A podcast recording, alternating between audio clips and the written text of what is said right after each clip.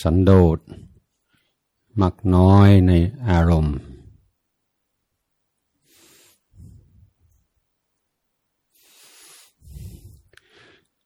ถ้าจิตเราเผลอ ไม่ต้องรำคาญ ไม่ต้องท้อแท้ ไม่ต้องหนักใจ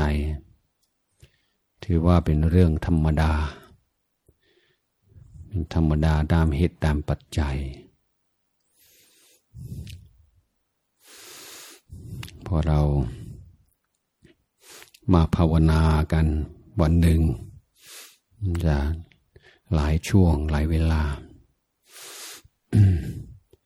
มันก็เป็นการทวนกระแสของจิต จิตที่เคยต้องใช้ความคิด ตลอดทั้งวัน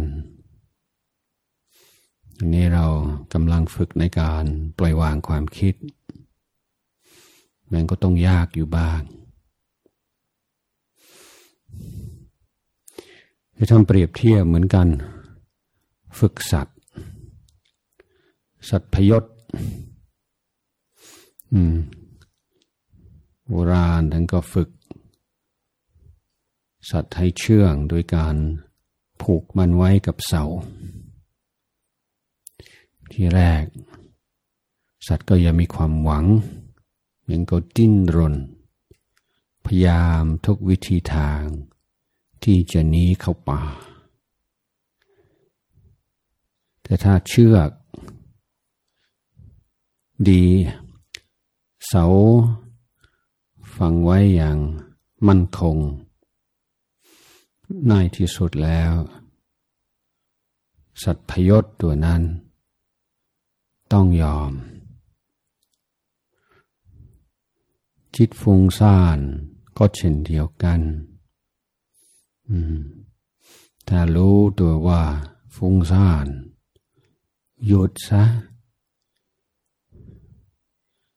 รู้ตัวว่านี่คือฟุ้งซ่านฟุ้งซ่านไม่มีประโยชน์อะไรเลย อืม แล้วก็ตั้งต้นใหม่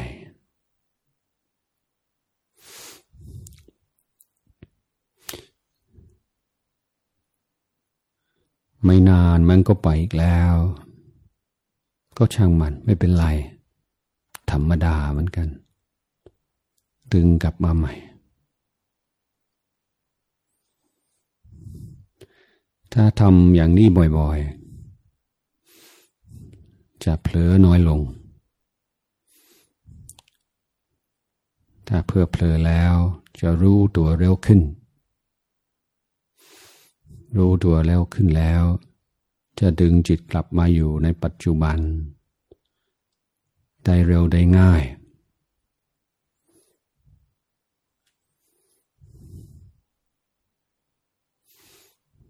แต่เรื่องนี้ต้องใช้เวลาหน่อย อย่าเพิ่งขาดหวัง อย่าเพิ่งคิดว่ามันน่าจะเป็นอย่างนี้ไม่น่าจะเป็นอย่างนั้น มันเป็นเช่นนั้นเอง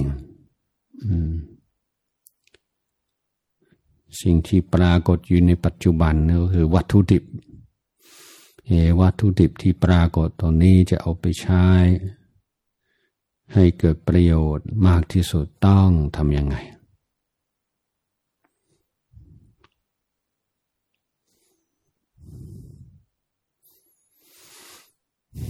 ถ้ากลับมาอยู่กับลมหายใจ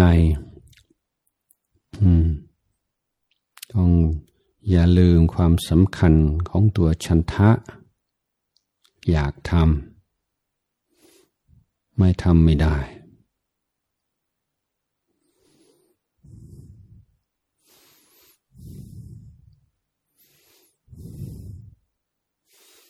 นั้นเราก็เลือก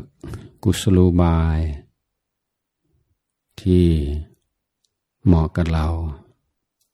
จะเป็นการบริกรรม หรือจะเป็นการนับ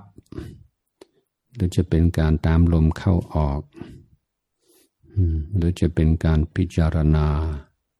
อาการของลม หาแนวทางปฏิบัติที่เป็นไปได้ ก็ถึงจะถูกจริตไม่ใช่ว่าจะง่าย แต่จะง่ายขึ้น